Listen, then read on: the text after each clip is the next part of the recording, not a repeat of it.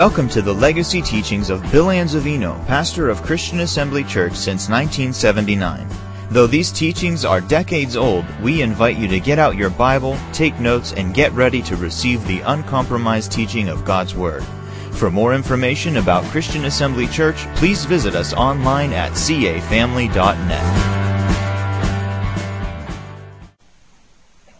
Leviticus chapter 17, verse 11.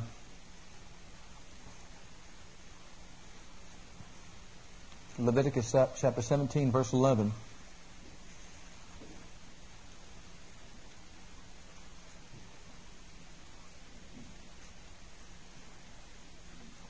Title of our message this morning is Focus on the Blood. Focus on the Blood.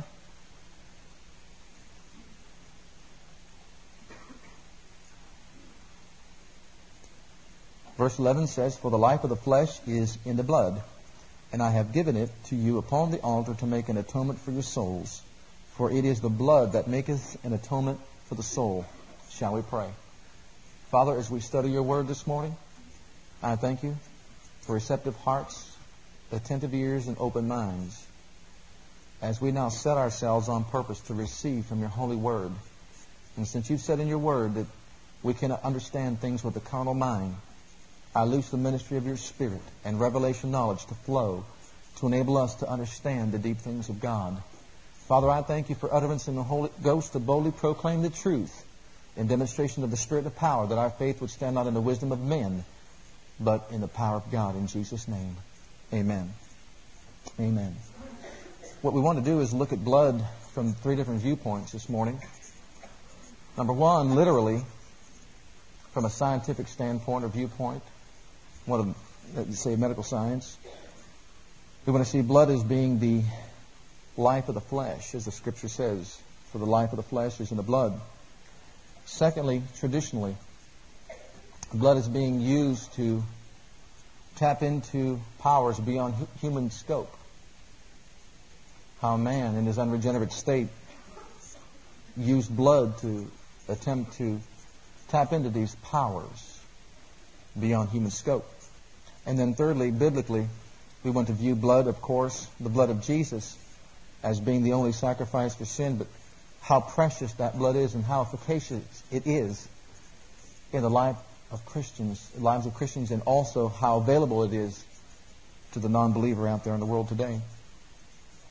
So let's just begin here by talking about the blood literally. And as, as I was praying about this and meditating about it, the Lord spoke to my heart and said, I want you to do some research. And so I've jotted down some notes to share with you concerning these things, and you don't need to write them all down, and you don't. Maybe you want to get a tape and listen to it. That's fine, but I just want to be obedient to God to reveal some things I think will help us appreciate what we're doing here this morning as we celebrate the Lord's Supper. How many of you realize that we don't have all the knowledge that we need to have as of yet concerning this supper? I mean, we need revelation, brothers and sisters, because there's so much represented in this supper this morning that if we would just know the half of it, I tell you, we'd, be, we'd just be living high in the, in the realm of life. The law of the Spirit of life would be so prevalent in the life of believers. I mean, to tell you, we would just be up in the cloud of glory, just living there, reigning with Him there. Literally speaking, the Bible says that the life of the flesh is in the blood. Now, we know that according to 1 Corinthians 15.39 that not all flesh is the same. For there is a kind of the flesh of men, the Bible says, and of beasts, and of fishes, and of fowls. So by that scripture, you put the two scriptures together, life of the flesh is in the blood, but not all flesh is the same.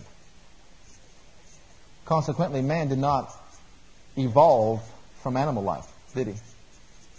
Because the life of the flesh that is in the blood is not the same.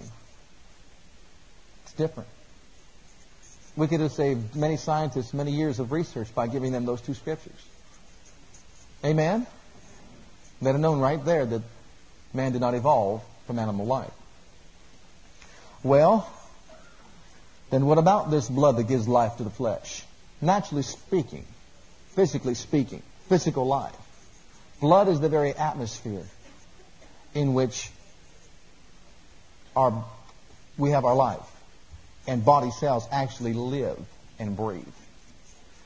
By definition, we know that blood is, of course, the fluid that circulates through the heart, the arteries, and the veins and the capillaries, and releases nutriment and oxygen so that we can survive, so that we can live. Consequently, we have what is called physical life or natural life. Now, you realize, as I do, that you could not live but a few days without water. You can go probably weeks, not too many, without food. But if you didn't have oxygen, how long would you last? How long can a person go without breathing, without having oxygen flowing through his body? Minutes. We realize that water is essential to life, and we realize that food is essential to life, but do we really, really realize the value of having our blood? You see, the blood traveling throughout our system is what releases oxygen and also expels carbon dioxide. And, and without this action, we could not survive. I mean, after a few minutes, the brain would suffer irreversible damage. So we can see then that the activity or the action of our blood flowing through our body is what creates life within us and causes us to have life. Now, I just want to read to you how this works.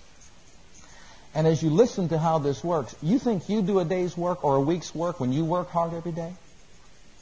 You might work eight or ten hours a day and you get home and you think you're tired. I want you to listen to what your blood does. 24 hours a day, seven days a week, for the rest of your life, for the length of your life. Listen to how it happens.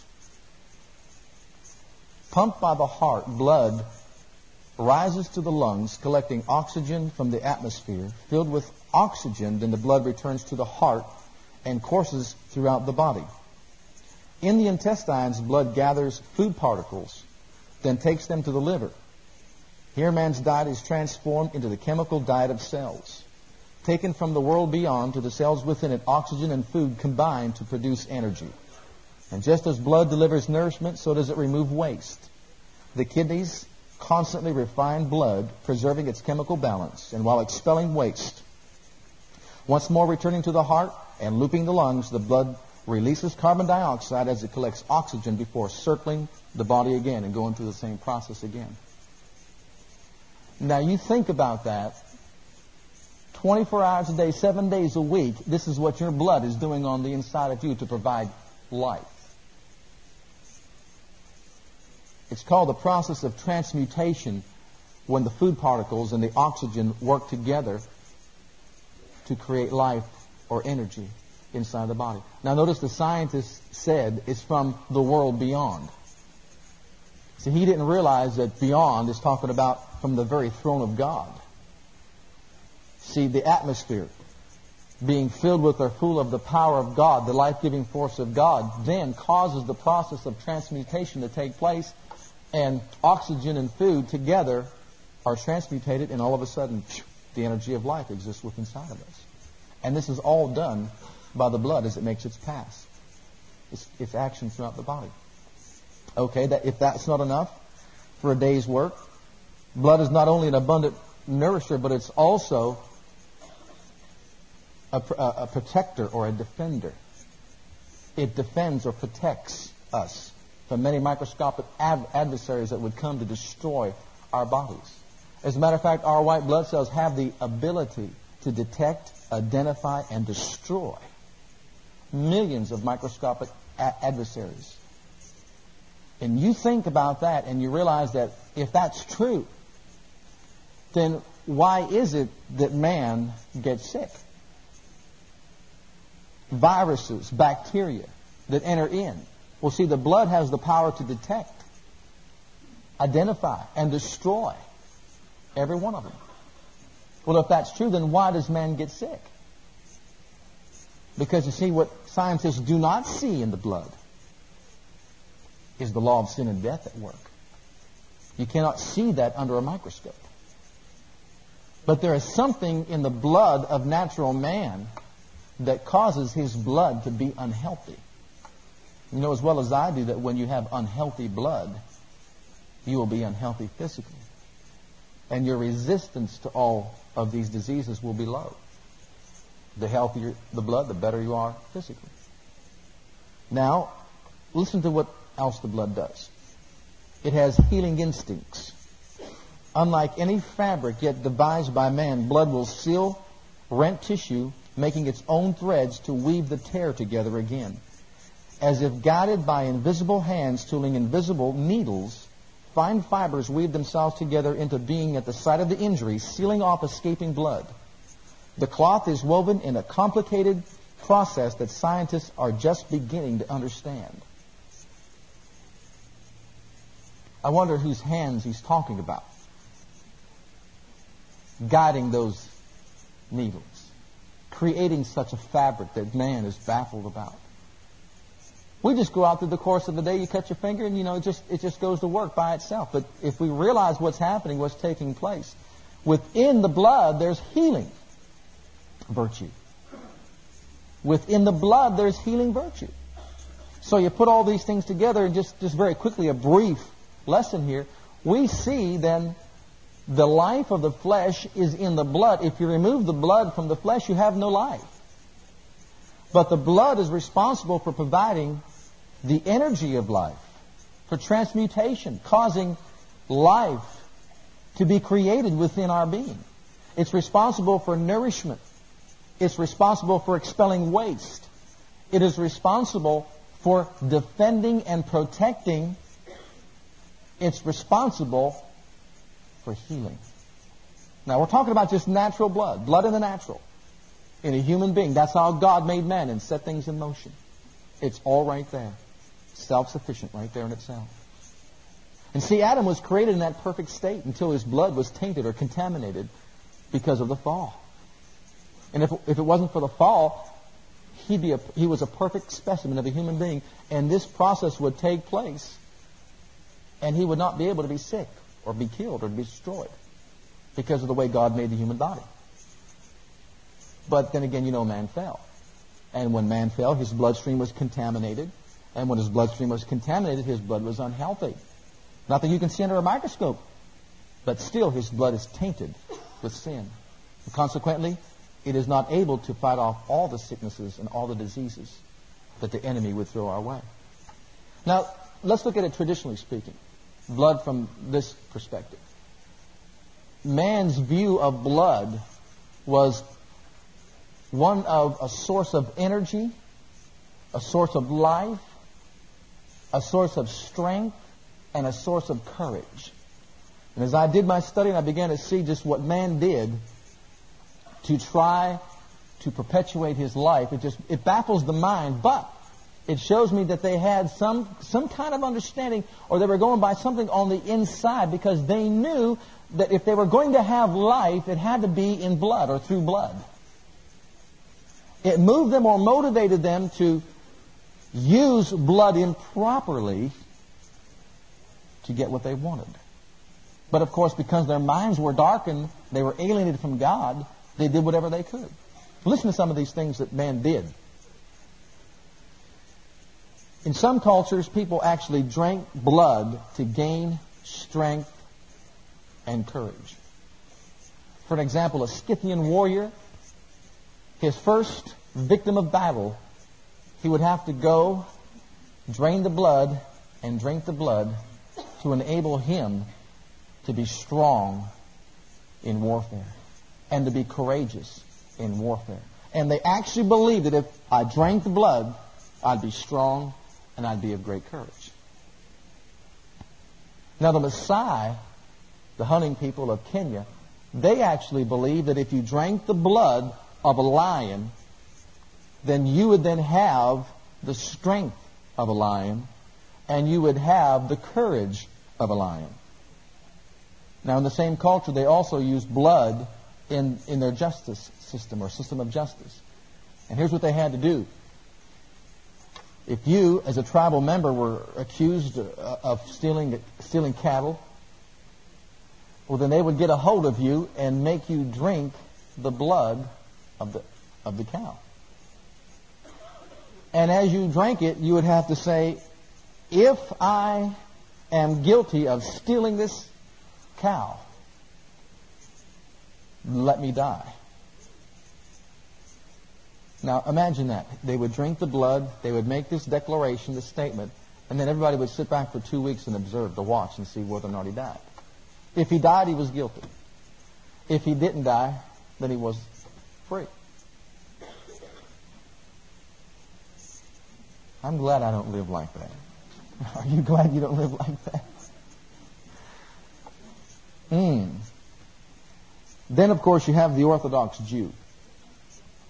How many of you know that Orthodox Jews were told that you will not drink blood?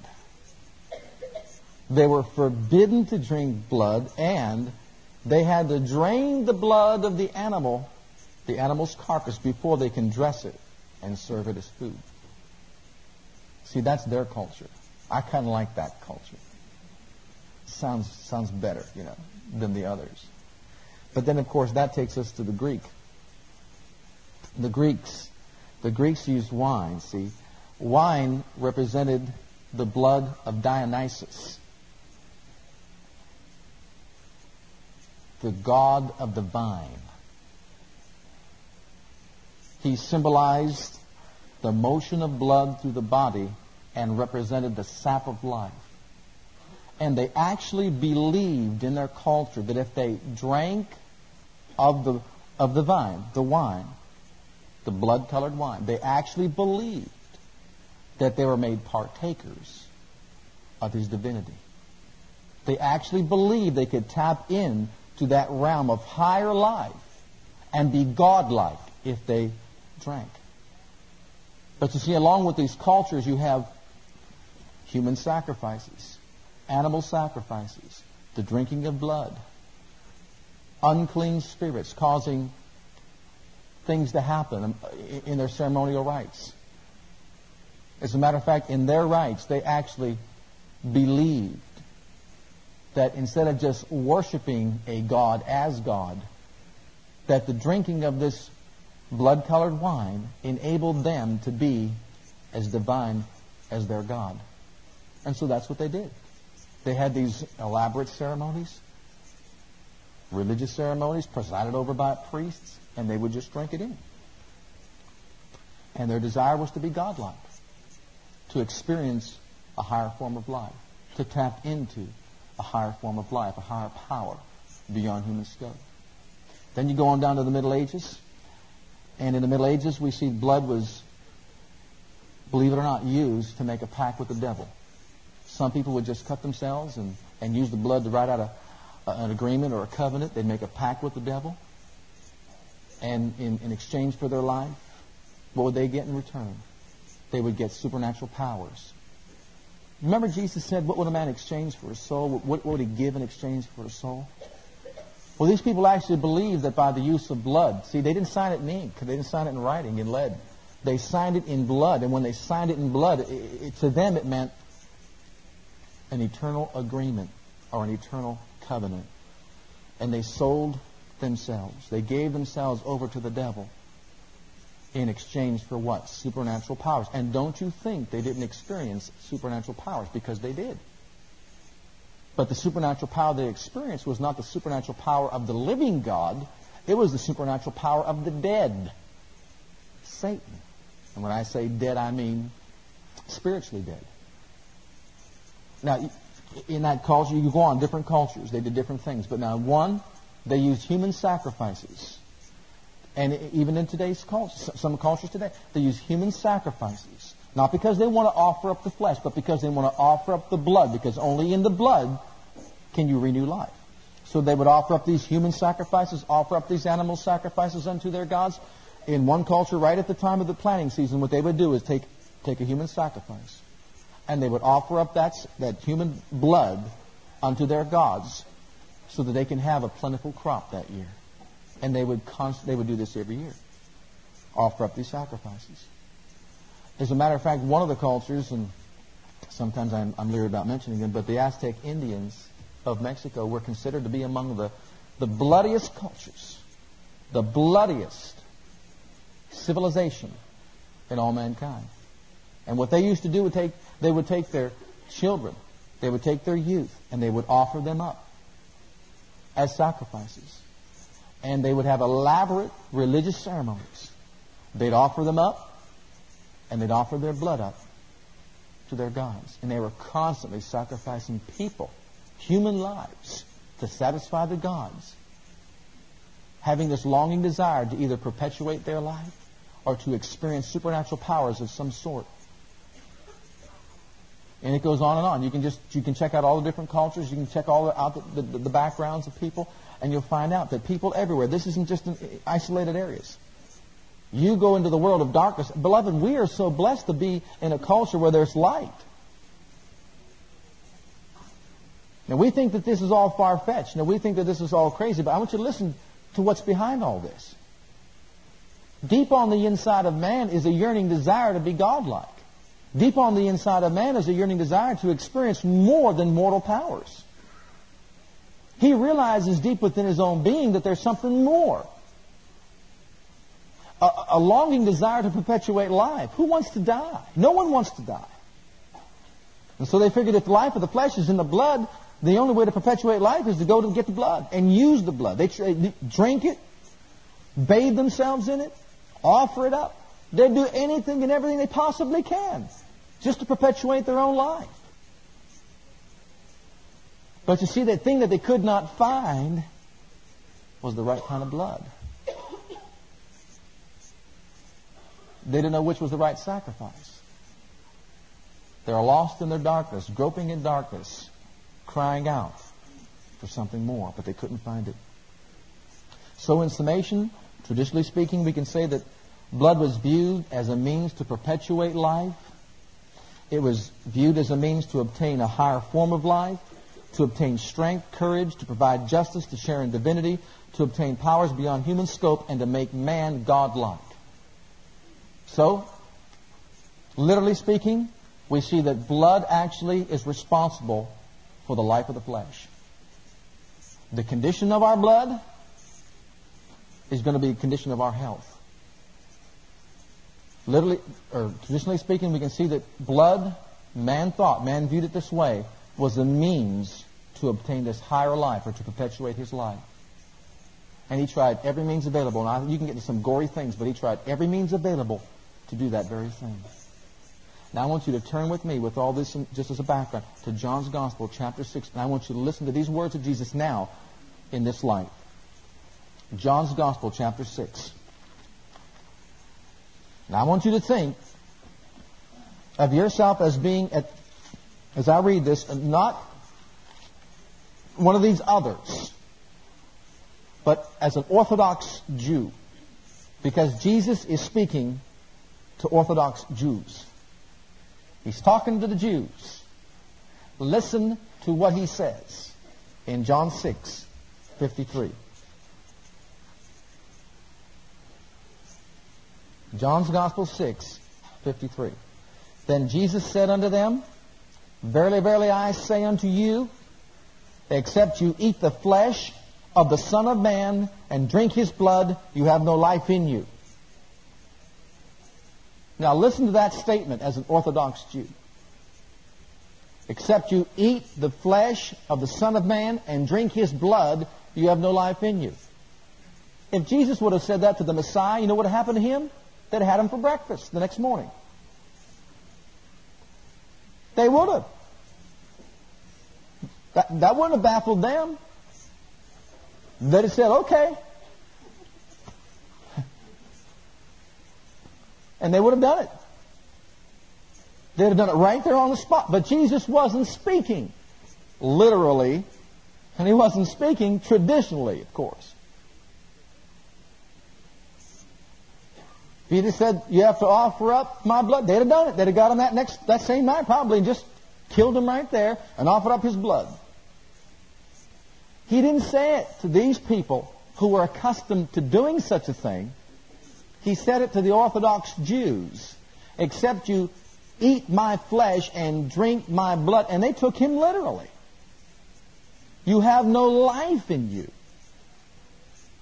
And what Jesus was actually saying was this if the life of the physical man is in his blood, now you ready? Then the eternal life of the spiritual man is in my blood. And except you eat the flesh of the Son of Man, he was spiritualizing this, and drink his blood, you have no Zoe, eternal life in you. Yes, you have physical life, but except you eat my flesh and drink my blood, you have no perpetual life in you. They were looking for ways to perpetuate life. They longed after supernatural powers and abilities. So they used blood as a means to obtain it. But the people of God were instructed, you don't drink blood. You don't eat human beings. And all of a sudden, the Son of Man comes along telling these people, now you've got to eat my flesh and drink my blood. You wonder why even his 70 began to walk away from him? What's he saying? Well, let's read on. And I want to show you. We, we've read this scripture in verse 63 in times past, but we've not really seen the full, full scope of it the full light of it. Look at verse 54. We'll read right on through. Whoso eateth my flesh and drinketh my blood hath not natural life, not physical life, but eternal life. Perpetual life. And I will raise him up at the last day. For my flesh is meat indeed, and my blood is drink indeed. He that eateth my flesh and drinketh my blood dwelleth in me, and I in him. As the living Father hath sent me, and I live by the Father, so he that eateth me, even he shall live by me. Now keep in mind, if he had said that to some of these other cultures, they'd, they'd, like I said, they'd have had him right there that night. They'd have cooked him up. That's exactly what they would have done. They'd have said, no big deal. We, we know we had a lion yesterday. Got a warrior over here the other day. I mean, you know, and, and you know, we finished him off. Thank God he went to the right people. but as you can see the language that he's using over here, you can see that the people of these other cultures, they were doing what he's saying. But they were doing it in a natural sense, in a literal sense. Wanting to achieve this higher form of life. Wanting to perpetuate their own life. He goes on and he says, This is that bread which came down from heaven, not as your fathers did eat manna and are dead. He that eateth of this bread shall live forever. These things said he in the synagogue as he taught in Capernaum. Man, he said this in, in the church. And many, therefore, of his disciples, when they heard this, said, This is a hard saying. Who can hear it? Man, we had confidence in this fellow, but he's gone off the deep end. He wants us to eat his, his flesh and drink his blood. Well, when Jesus knew in himself that his disciples murmured at it, he said unto them, Does this offend you? Now he's talking about the 70, not just the 12. See, he had others that were close followers of his. I mean, these others were just, just irate about it, but his disciples, they got offended at it. All of a sudden, you know, everything's going fine, and, and you hear one thing that's said, and because you can't understand it spiritually, they took it literally and they didn't understand. Should we follow this guy? There's something wrong with him now. I mean, he did all these works and miracles, but what he's saying right now contradicts everything we believe. Well, does this offend you? Jesus said, Well, now, what and if you shall see the Son of Man ascend up where he was before? In other words, what if I tell you something more difficult than what I've just told you a minute ago? If you can't understand this, how are you going to understand deeper things? Now notice this. Now he explains in verse 63, a scripture that we've, like I said, we've taken it sometimes out of context. He's talking about what he just said in the previous verses. It is the spirit that quickeneth, the flesh profiteth nothing. It would, prof- would not profit you to eat my flesh, he's saying. It wouldn't profit you to eat my literal flesh and drink my literal blood. And if we want to meddle a little bit, we might as well just meddle a little bit. The Holy Grail was considered to be the very chalice of Christ. And when they poured wine into it, they actually believed that that wine became the blood of Christ. And the only way you can perpetuate life is by actually being a, you know, just to partake of that blood. That would give you life. And in Roman Catholic doctrine, the same thing Just came right along. The Eucharistic wine, so many believe, is actually changed into the literal blood of Christ. See, all these things, they come out of these cultures. And but, but Jesus is clearly saying, now wait a minute. It would do you no good to eat my flesh or drink my blood, literally. And in verse 63, he says, It's the Spirit that quickens. My flesh would profit you nothing if you ate it.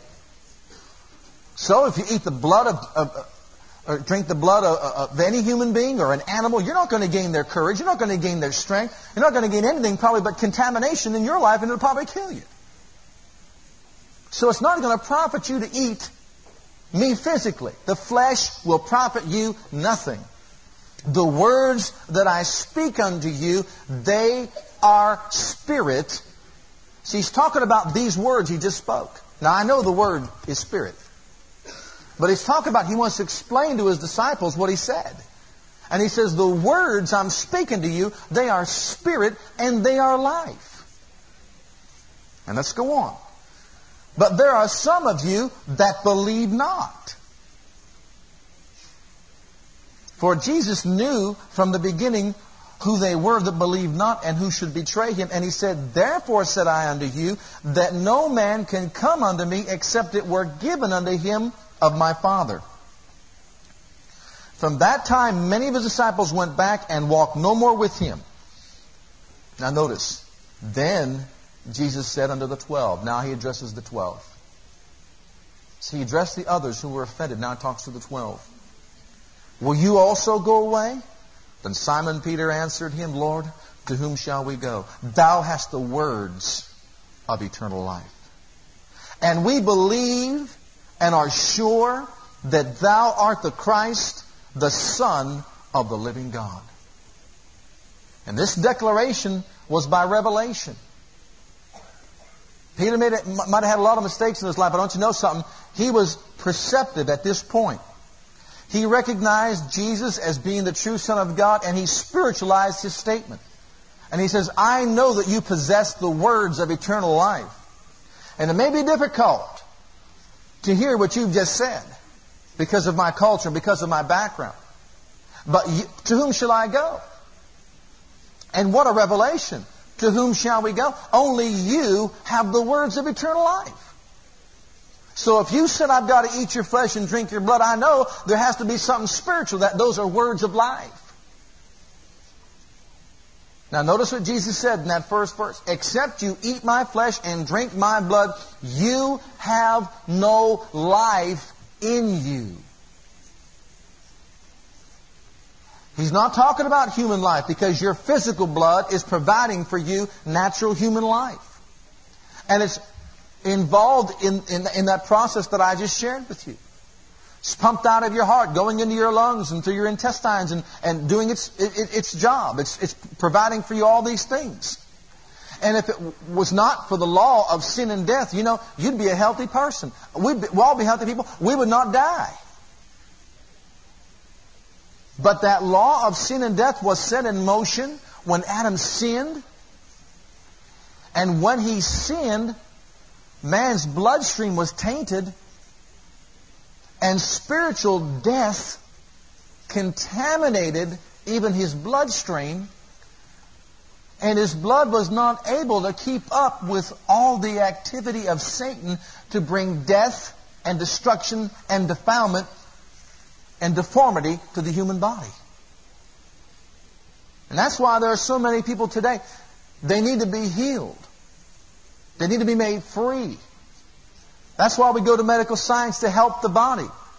Beloved, listen, medical science can only help the body so much. There's something they cannot detect or identify in the bloodstream that is preventing your blood from working efficiently to make you whole and to ward off sicknesses and diseases and to destroy them. And that something is the law of the Spirit or the law of sin and death. So now if you, you think about what has happened to man and now how he longs to have this union with God, how he longs to be God-like, how he longs to be healthy, how he longs to be free, He uses microscopes to detect, but he cannot find. Why isn't this working right? Why, why are we dying? Why are we growing old? What's happening? We shouldn't. We should be renewing ourselves every seven years. All these things should be happen, happening properly like God intended from the beginning, but it's not happening. Now go on back to Leviticus chapter 17, and let's look at the last part of that verse again. Because you see, what they did was not far off, beloved. It was not far off. In the latter part of this verse, he says, yes, blood was given for man to have life, for all flesh to have life, for the life of the flesh is in the blood. And that's how it works. But now listen to this. The second part of that verse says this. And I have given it to you upon the altar to make an atonement for your souls, for it is the blood that maketh an atonement for the soul. And so right there we begin to see blood's other purpose. Not only does it give natural life, but God is going to use blood to make an atonement for the soul. And so he creates or establishes a covenant with Abraham, Isaac, and Jacob. And you know the story about the blood covenant that he established back there with Abraham, the Abrahamic covenant. But listen, they used the blood of goats and of bulls. And because they used that blood, God covered sin so that they can walk before Him in such a way that they would have a limited type of fellowship with Him. They can commune with Him.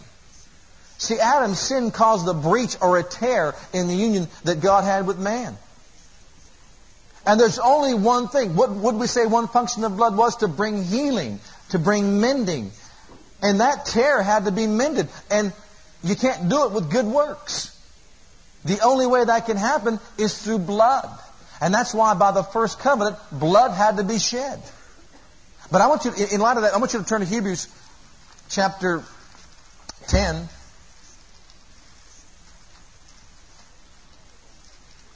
And let's biblically take a look at the blood of Jesus in light of all these other things.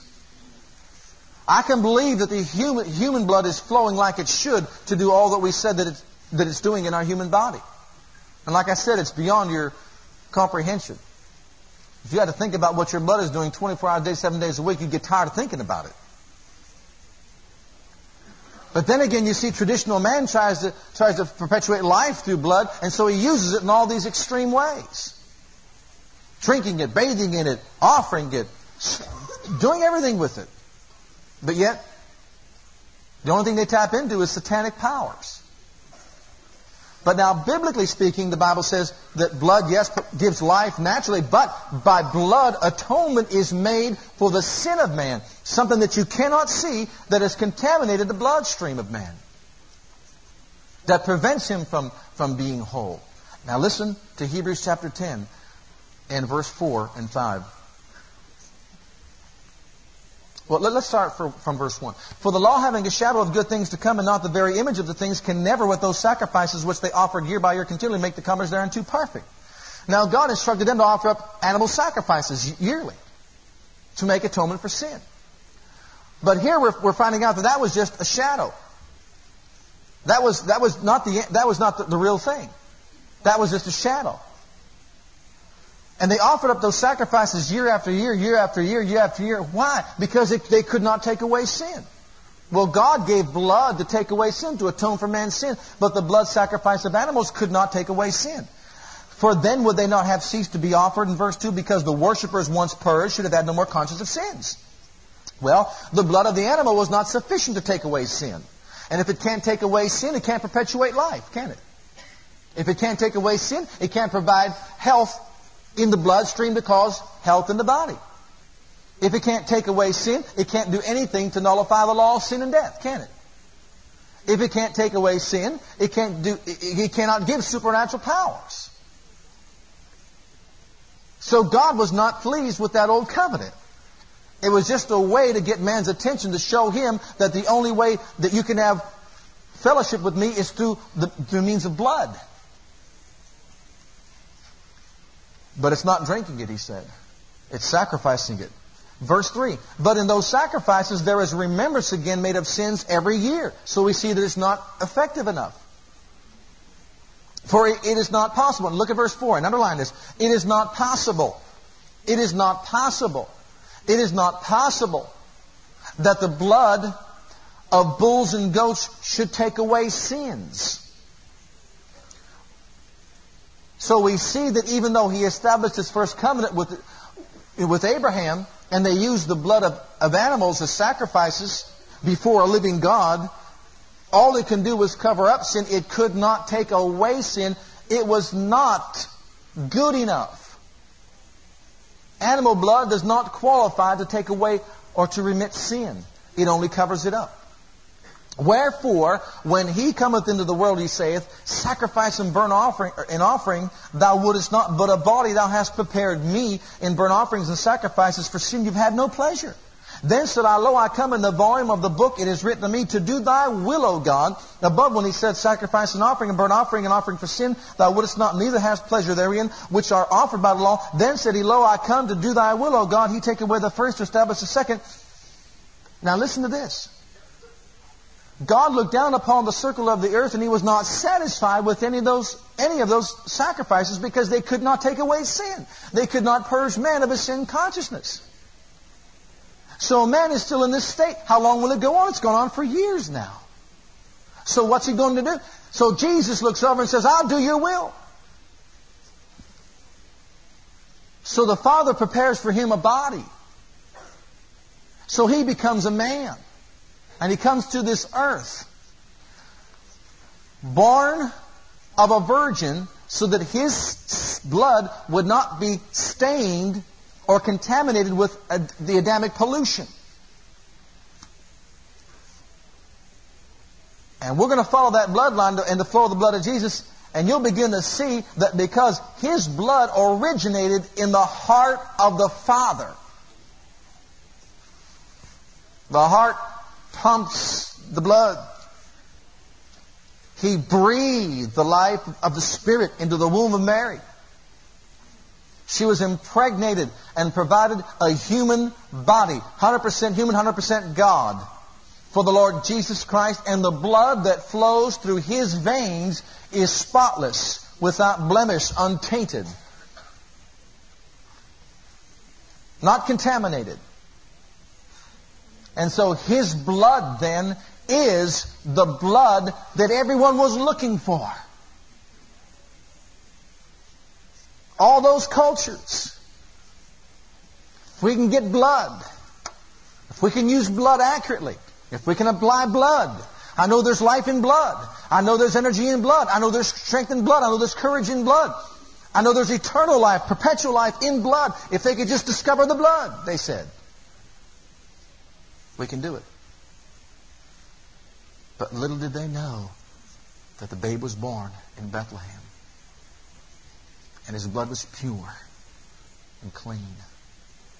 It was the blood they were looking for.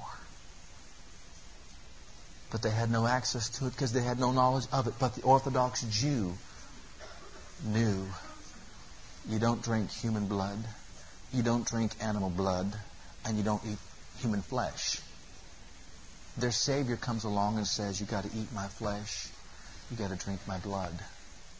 They're confounded. Why the blood of Jesus? It's uncontaminated. Look at chapter 9 of Hebrews. Just go on back for a moment there.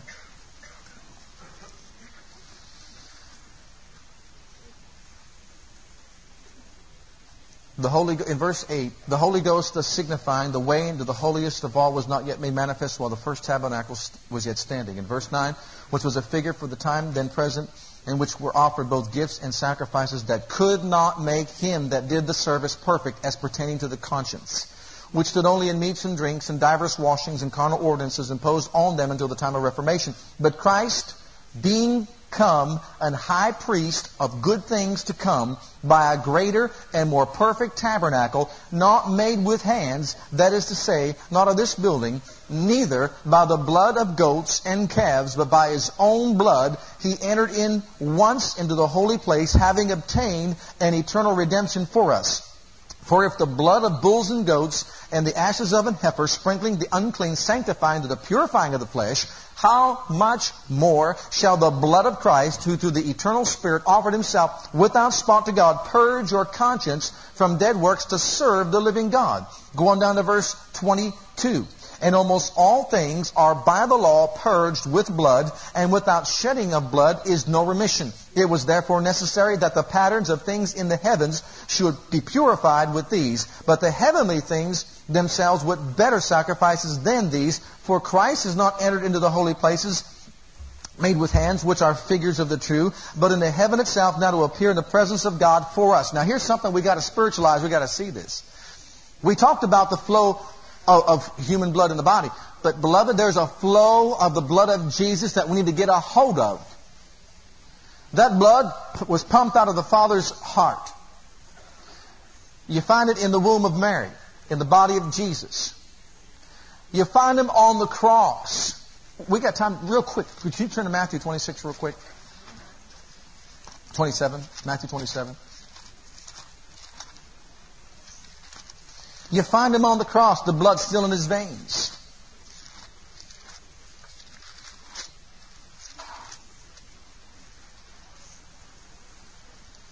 And all of a sudden, everything is focusing now on the blood of Jesus in the gospel. Listen to this in, in, chapter 27. Jesus, you know, is, is betrayed by Judas, and you know he's, he's before Pilate, and you know what's happening verse 3 of chapter 27. Then Judas, which had betrayed him, when he saw that he was condemned, repented himself and brought again the 30 pieces of silver to the chief priests and elders, saying, I have sinned in that I betrayed the innocent blood. I betrayed the innocent blood. And they said, What is that to us? See that, see thou to that. And he said, and he cast down the pieces of silver in the temple and departed and went and hanged himself. And the chief priest took it, took the silver pieces and said, It is not lawful for, for to put them into, into the treasury because it is the price of blood. How valuable is the blood of Jesus? How priceless is the blood of Jesus? To people that don't understand 30 pieces of silver. But beloved, to those who are saved, oh, there's no value. You can't put in, it's priceless. But for 30 pieces of silver, then he recognized it's innocent blood. They recognize it's blood money.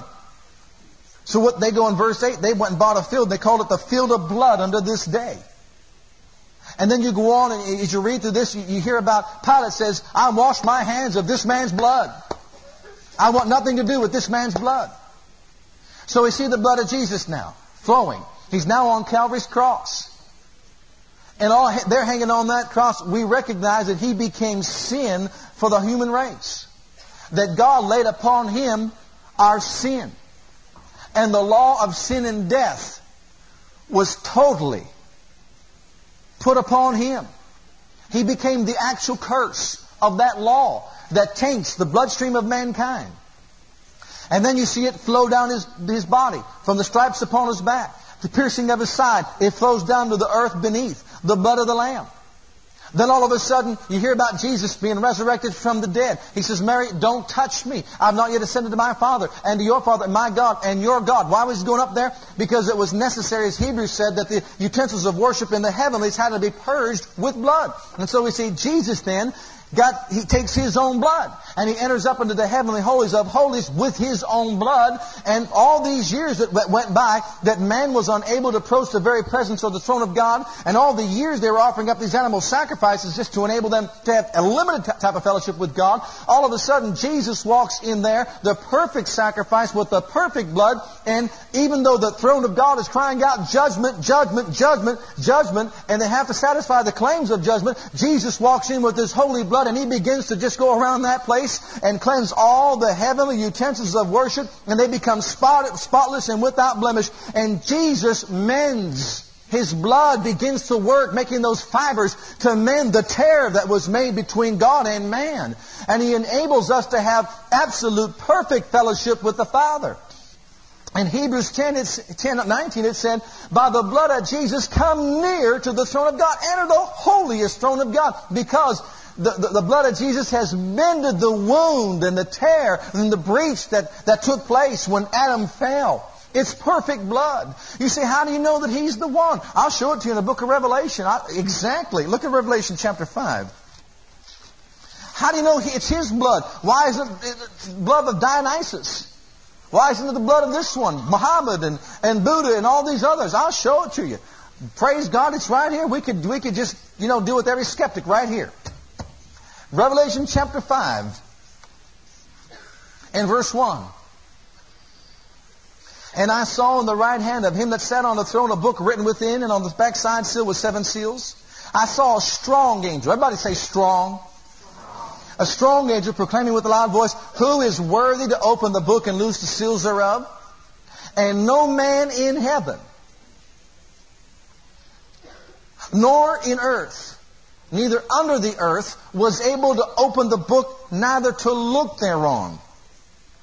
And one of the elders, now notice this, no man in heaven, no man in earth, no man underneath the earth. Three conscious realms that we are in contact with. There wasn't anybody in heaven.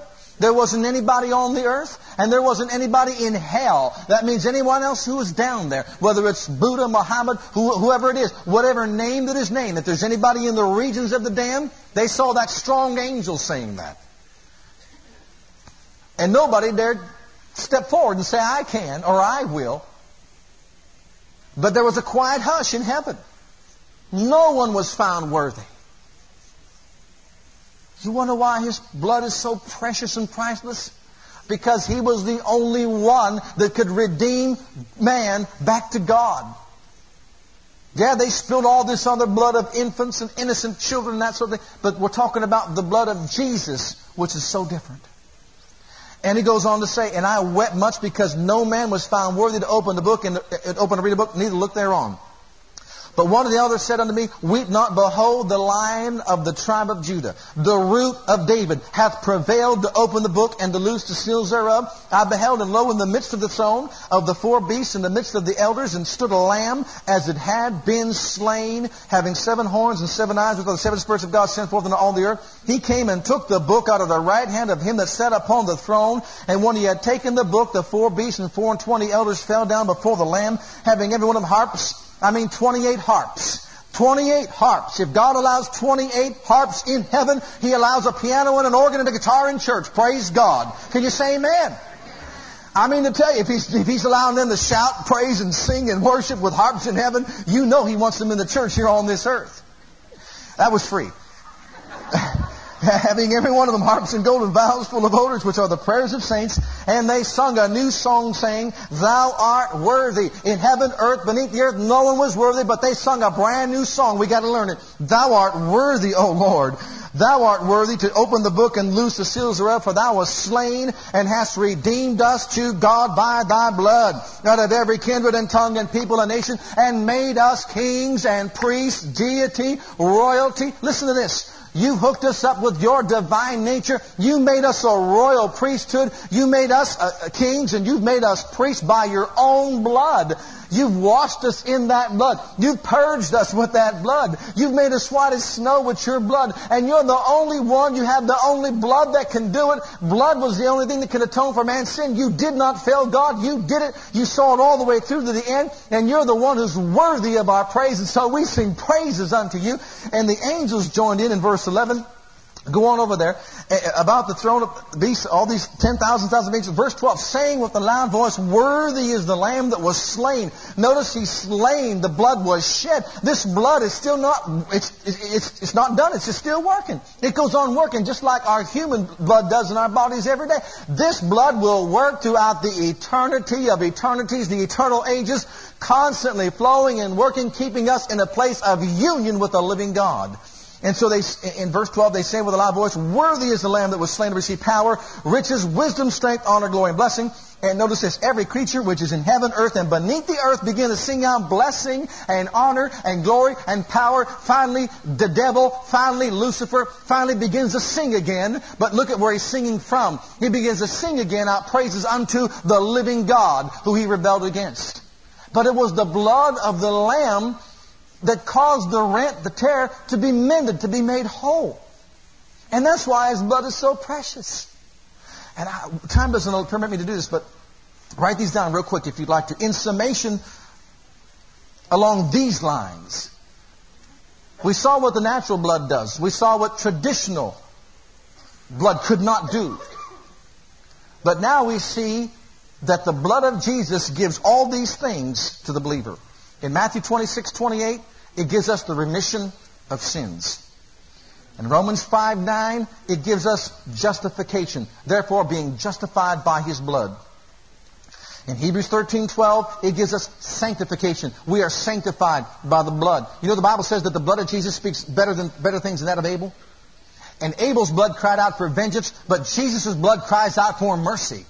And we have that mercy. 1 John 1 7, the blood of Jesus gives cleansing. In Colossians 1 20, the blood of Jesus gives us peace with God. In Ephesians 2:13 and Hebrews 10:19, both, the Bible says that the blood of Jesus makes us near to God. We draw near, nigh to God by the blood of Jesus. In Hebrews 9, 14 and 15, it gives us eternal inheritance. In Revelation 12, 11, it's by the blood of the Lamb that we overcome, along with the word of our testimony. In Revelation chapter 1, verses 5 and 6, I just can't tell you, I have to read it precious. You talk about precious scriptures in the Bible. Precious scripture in the Bible. If John 3.16 is precious, I want you to know something, beloved. This goes right along with it. It's, it's categorized, as far as I'm concerned, in the, in the same class. In Revelation chapter 1, verse 5, what does the blood do for us? And from Jesus Christ, who is the faithful witness and the first begotten of the dead and the prince of the kings of the earth, unto him that loved us and washed us from our sins in his own blood and hath made us kings and priests unto God his Father. To him be glory and dominion forever and ever. Amen. What they could not do by bathing in, in, human blood, what they could not do by bathing in animal blood, what they could not do by drinking in of this animal or human blood, what they could not do by offering up all these sacrifices of, of animal or human blood, beloved, the Bible says that we have what they were looking for. We have supernatural ability and power beyond the scope of man. For Jesus says, I give you power in my name to tread on serpents and scorpions over all the power of the enemy. We have We've been made partakers of the divine nature of God through the blood of the Lamb. That's what man was looking for, to partake of divinity, divine nature. But the Bible says in, in 2 Peter 1, 3, and 4, it says that we've been made partakers of the divine nature through the blood of Jesus flowing through us. It gives us cleansing. It gives us defense. It defends us. It protects us. It expels anything that is unclean in our lives. The blood of Jesus makes us every whit whole. He's washed us in His blood. He's cleansed us by His blood. We've got an eternal inheritance by the blood of the Lamb. We've got everything that you could possibly hope to have or desire. We've got royalty by the blood of the Lamb. King and a priest. We've got everything that they wanted to have by the blood of the Lamb. And if you're ready for it, when you partake of these emblems this morning, yeah, they did rituals. They did it in a ritualistic way, in a ceremonial way. Just like the Greeks, that's what they did. They took the wine. Beloved, no, it will not turn into the blood of Jesus. That, that bread doesn't turn into the flesh of Jesus. It's spiritual.